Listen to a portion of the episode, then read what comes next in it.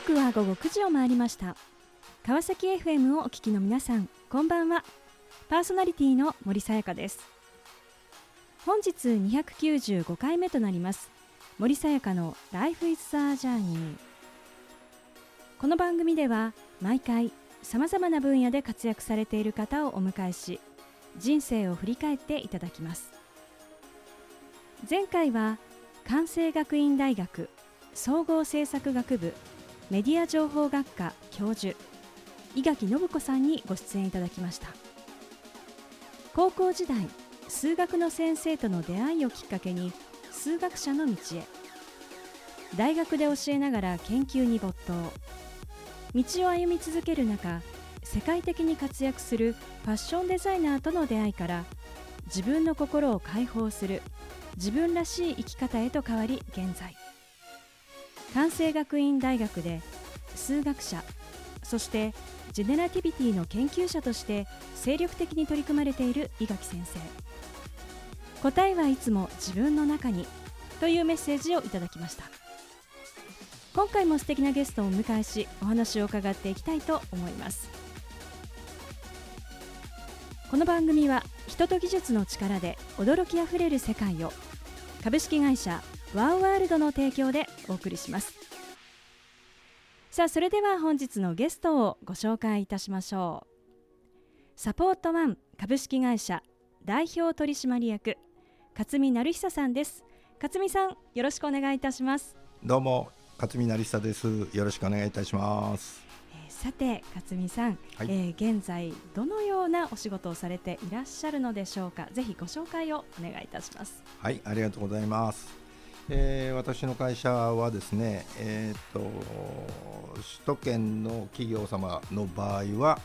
新規事業を立ち上げる際に、えー、新たなビジネスでございますので、えー、私が持ってる人脈をうまく活用させていただいて、え、世の中にうまく広げるためのご支援をさせていただいております。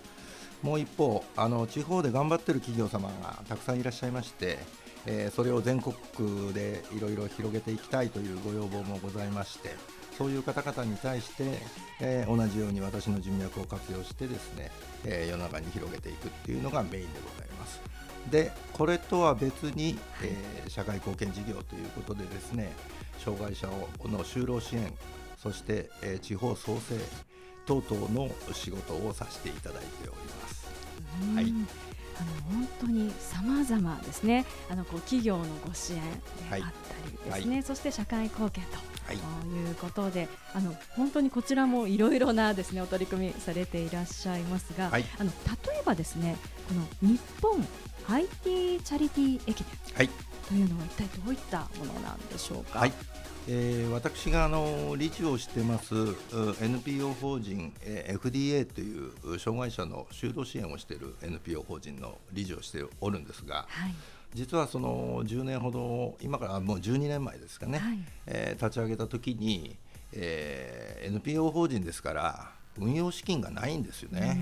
でお金がなくてやりたいことができないということがございまして、えー、それではえー、実際にその就労推している人たちを救うために、えー、募金を募ろうということになりまして、はい、何がいいかなと、えー、いろんなことをお話をさせていただいた中にチャリティー駅伝やるといいんじゃないの？っていうお話がありまして。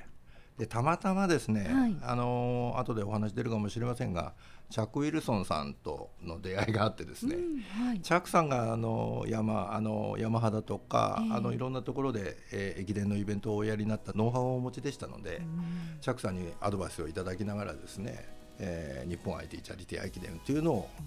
12年ぐらい前に始めさせていただきました。はい、もう長くじゃ続いている、そうですね。あのここちょっとコロナで、はい、えっ、ー、と3年ほどできてないんですが、2019年にやった第10回大会は、はい、えー、ランナーとして走った方が約3800名ぐらい。で当時、えーまあ、あの企業の参加企業さんが大変多く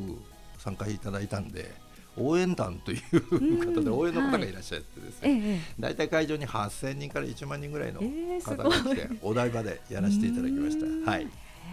はい。まあ、本当にですねもう数々ですね、えーと、取り組みをされていらっしゃる勝美さんですが、はい、あのこれまでをこう振り返りながらですね、はい、えー、いろいろお話を伺っていきたいと思います。はい、よろしくお願いします。はい、お願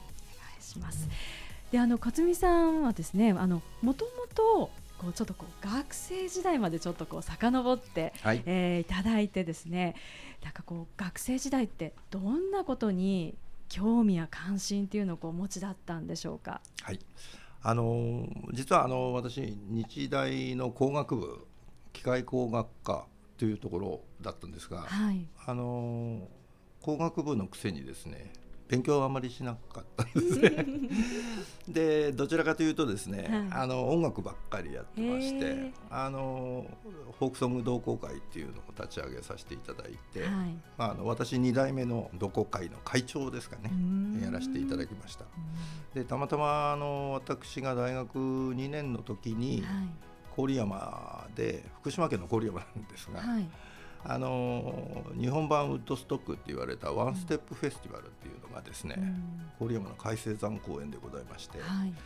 そこにあのたまたまですねフォークソング同好会の会長だったもんですから、関わらさせていただきまして、まああの日本中のロックミュージシャン全部集まったっていう大変あの素晴らしいイベントで後にも先にもあれだけのイベントってなかなかないんじゃないかなと。でまあ最後はその小野洋子さんがメインゲストでですね、えー、素晴らしいことになってしまいまして。でただ私の中ではですね、えー、あのどちらかというと、はい、そのイベントも素晴らしいしゲストの方も素晴らしかったんですがそのイベントをやっているスタッフそれからその音響さんだとか、裏方さんですね、このイベントを支える人たち、これを僕も一緒になってやらせてもらったもんですから、このイベントどれだけの人たちが関わってこのイベントができてるんだっていうのを目の当たりにさせていただいて、結果その時にまあつながった人たちと長い間お友達をさせていただいたりとか、えー、で何かっていうと助けていただいたりとかですね、はい、いろいろさせていただいて、まあその時の楽しいことをやるためには、それだけの人たちとの出会いがあって、皆さんの協力をいただいてやったっていうことを教えていただいたっていう感じですかね。で今でもそうですけども、はい、その当時のやっぱりイベントをやる成功させるっていうその時に何しなきゃいけないっていうことが、はい、えー、今でもですね、はい、あの仕事の中でも生きてるというふうに私は思ってますけどね。はい。じゃあもう本当に勝美さんにとってのこう原点となる。原点ですね。あののイベントなかったら多分こんなエロそうなこと言ってないと思いますね。はい。へでもそうしたこう、はい、学生時代を過ごしてですね、はいまあ、いよいよ社会人としてスタートということになるかと思いますが、はいはい、一体こうどんな世界にですね、はい、えー、こう踏み出していったんでしょうか？はい。あのー、最初はまあ普通のあの自動車部品の会社にいたんですけれども、はい、たまたまあの電算室というところに、えー、所属になりまして、はい、コンピューターっていうのにあの触る機会をいただきましたと。で私コンピューター全くその当時はですね、えー、知らなくてプログラムも組んだことないわけですね、はい、でたまたまあの実際にそのメーカーさんのエンジニアの方と一緒になってですね、うん、一から作ったのが生産管理っていう一番ややこしい、システムだったんですけれども、はい、それを2年ぐらいかかって何も知らない私がですね作り上げれたっていうのがものすごく私の中では大きくて、あのせっかくこういう能力というか、スキルを得たのだから、もっと広げたいなっていうふうに思ったらですね、その会社にずっといると、なかなかそういうチャンスをいただけないので。えー、その会社でシステムが落ち着いて34年経って、まあ、私がいなくてももう大丈夫だという段階になった頃にですね、はい、転職をするとでコンピューターの世界に行ってしまうっていうことになりました。さあその後のお話大変気になるところなんですがあの後半引き続きお話を伺っていきたいと思います。はい、えー、さてここでゲストの方の意外な一面を探ることを目的にこんな質問をさせていただきます。今勝美さんが興味関心を持っていることを教えてください。はい、えー、現在ですねあのコロナ禍で在宅ワークに なって、もうかれこれ2年ぐらいになるんですね。でそこでやっぱりこう家の中でなんかあのちょっと変わったことしたいなと思って気が付いたらですね、はい、あそうだと。僕コーヒーが好きだったと思いましてですね、はい、コーヒーを極めたいなと思いまして、はい、で豆から選んで自分で焙煎自分では焙煎できないのでまだね、えーと、オーダーをしてですね。で焙煎をしていただいたやつを豆からひいて、で毎朝コーヒーを飲むようになったんですね。だからだいぶ上手になったかなと思って。はい。やっぱりそのこう一杯っていうのはもう全然味わいが全然違いますね。あのねやっぱりコーヒーメーカーなんかで作ると、うんはい、やっぱりこうなんていうんですか安定した味にはなると思うんですけど自分が飲みたい味にはならないんですよね。僕の場合ですよ。でやっぱり朝と飲むやつと昼飲むと夜飲むんでは、はい、やっぱりこう味の濃さだとか、はい、それから豆の種類を変えたりとか、ちょっとブレンドしたりとか、あのいろいろこうやるやりたいなと思うんですよ。でそれができるようになったっていうのがすごくあの私としては嬉しくて、まあ、あのもうちょっと年を取ったらただでもいいからみんなに振る舞ってあげたいなというふうに思っておりますけど。はい、ありがとうございます、はい、さあそれではここで一曲お届けしましょう。吉田拓郎で人生を語らず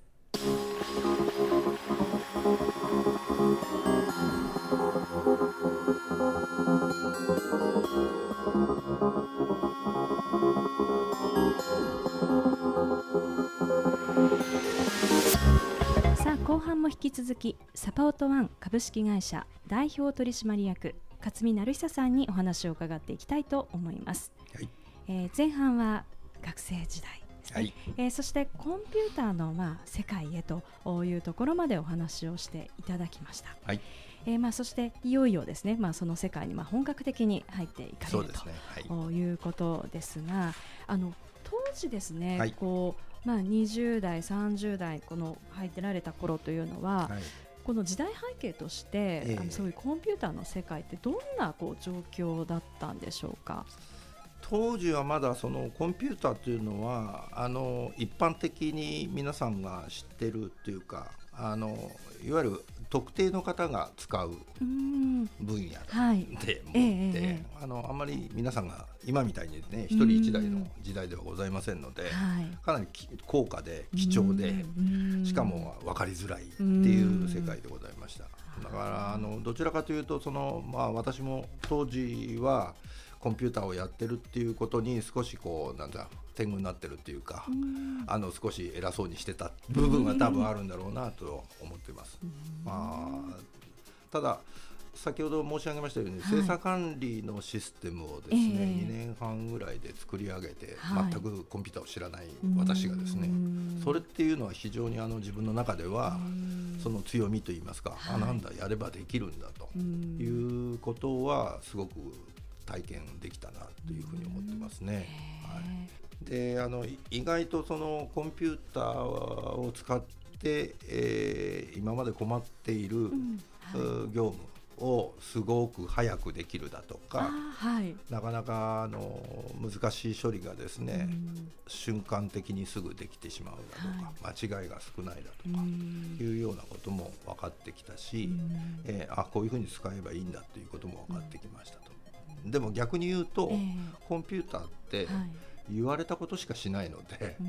うん、逆にその人間の素晴らしさも一応、あのコンピューターをやればやるほどですね、はい、あの分かるっていうことも、うん、あのそこでは学ばせていただいたっていう感じはしますね。はい、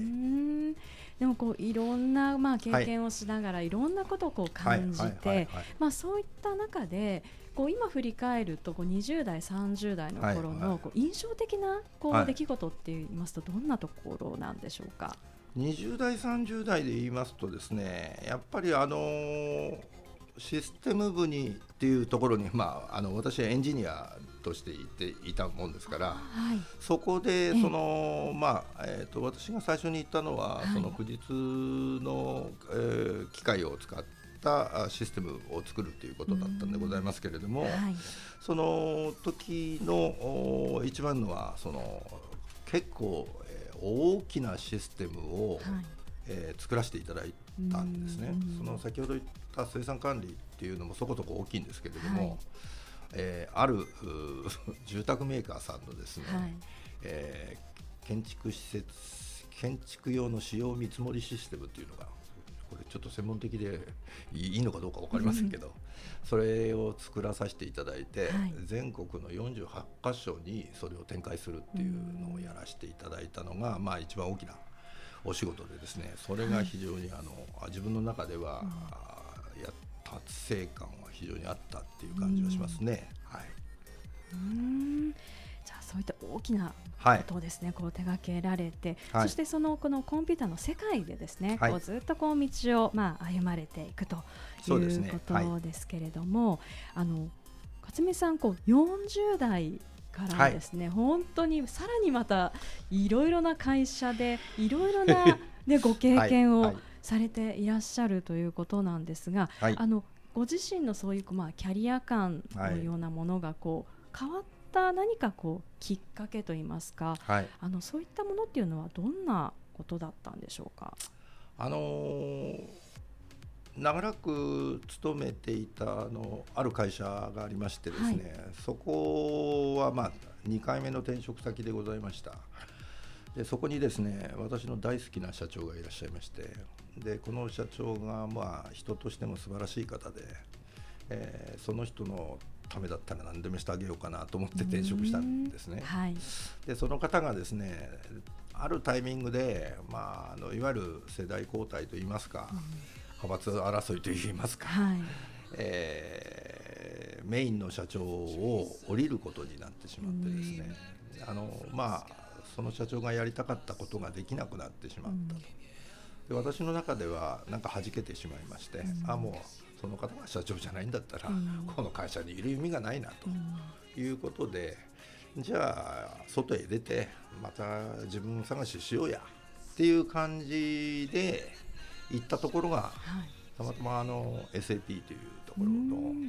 SAP ジャパンという会社だったんですけれども、はい、その会社に、えー、巡り合いましてですね、えー、自分探しをそこでさせていただけるようになったんですね。でたまたまそこがあの外資系だったということもございますので、はい、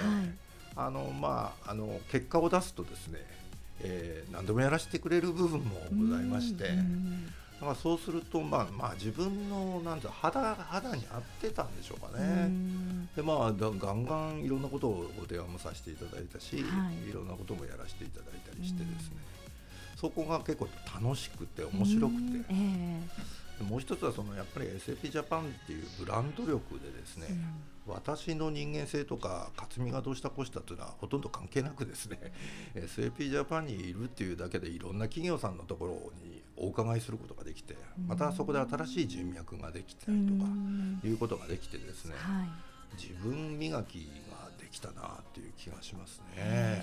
だからそこからまああのある意味その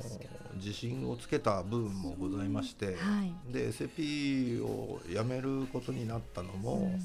たまたまその、えーと、ある人からお誘いをいただいて、はい、あの副社長という役職でですね、うん、まだあの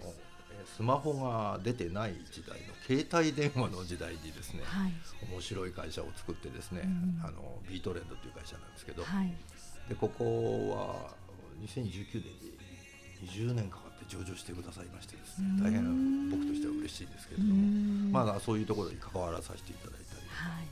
い、いうこともありまして、はい、でまああのですからねあの森さんおっしゃる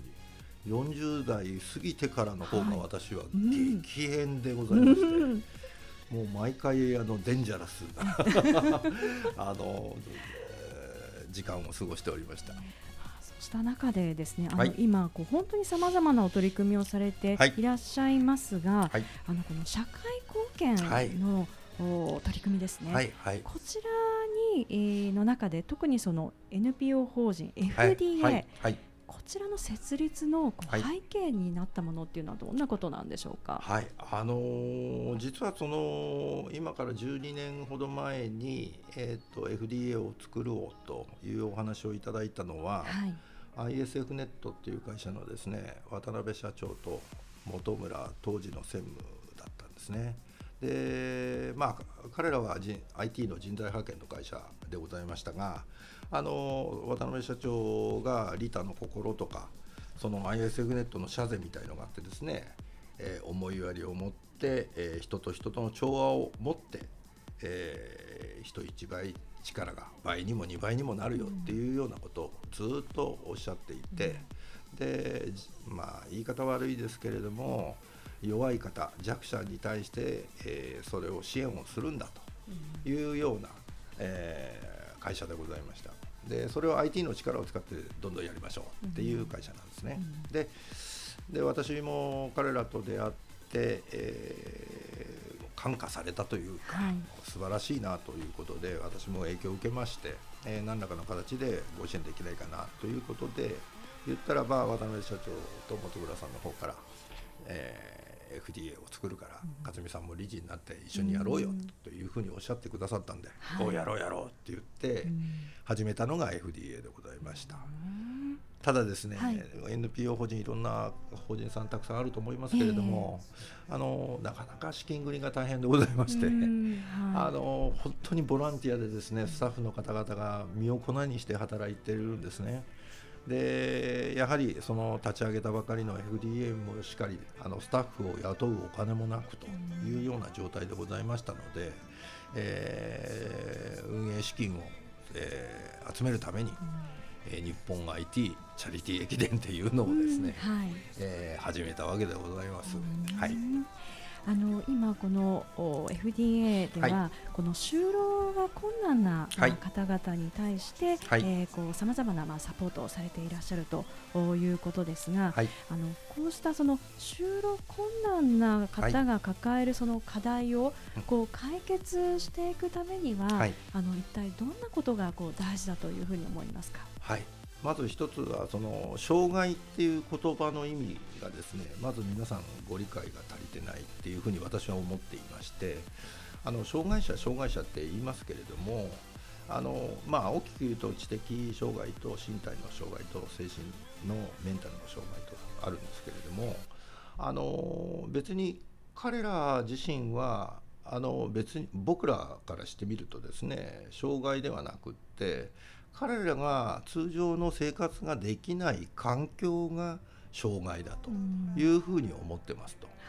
で例えばその、まあ、分かりやすいかどうか分かりませんけども海外の方が日本語全然話せなくて日本に来られて道に迷って困ってるって言ってる時に誰に聞いても答えてくれないそうするとその海外から来られたことは大変困るわけですよね。でそういうことが障害になってるっていう感じなんですね、はい、ですから知的の障害がある方はその方を正しくご理解をしていただいてその人に対してどうやって接すればいいかっていうことを周りの環境で障害を削っていく取り除いていくっていうことが大切だというふうに私は思っていますと。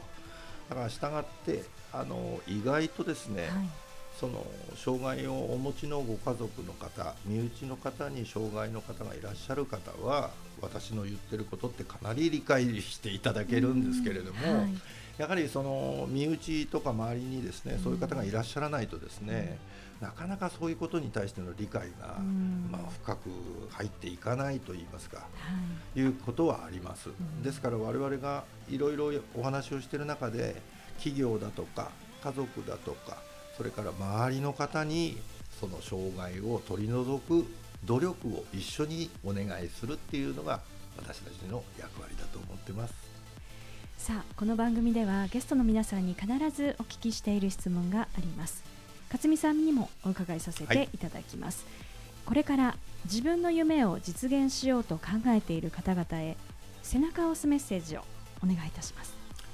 はい、あのー、私の会社の社税といいますか理念みたいのがありましてですね、はい、3つのワークで三方よしって言ってるんですよ、はい、これもずっともうかれこれ20年ぐらい言ってるんですけど、はい、3つのワークっていうのはチームワークフットワークネットワーク、うん、でチームワークは協調性ですよね、はい、でネットワークっていうのは情報を共有するそれからフットワークは迅速にする、うん、で3つのワークで三方よしはあの近江商人が言ってるね、はい、売り手よし買い手よし世間によしっていう、うん、この3つのワークで三方よしっていうこの概念を使ってですね、うん、僕は何をやる時にもそれをやる。で人と会う時もそうだしその子供と話す時にもそういう話をするし。でこれをやるとですね大体うまくいく。だからそれは転職だろうが何だろうが、はい、自分がやりたいことをやるときにそれは相手のことを思い浮かべて思いやるっていうところも当然出てくるだろうしこの3つの枠の散歩よしっていうこの言葉で全部インクルードっていうかまとめちゃってるんですけど、はい、一応そんなことことは考えております。素敵なメッセージをありがとうございました、はい、ということで本日は改めましてサポートワン株式会社代表取締役勝見成久さんにご登場いただきました。勝見さんありがとうございました。はいありがとうございます。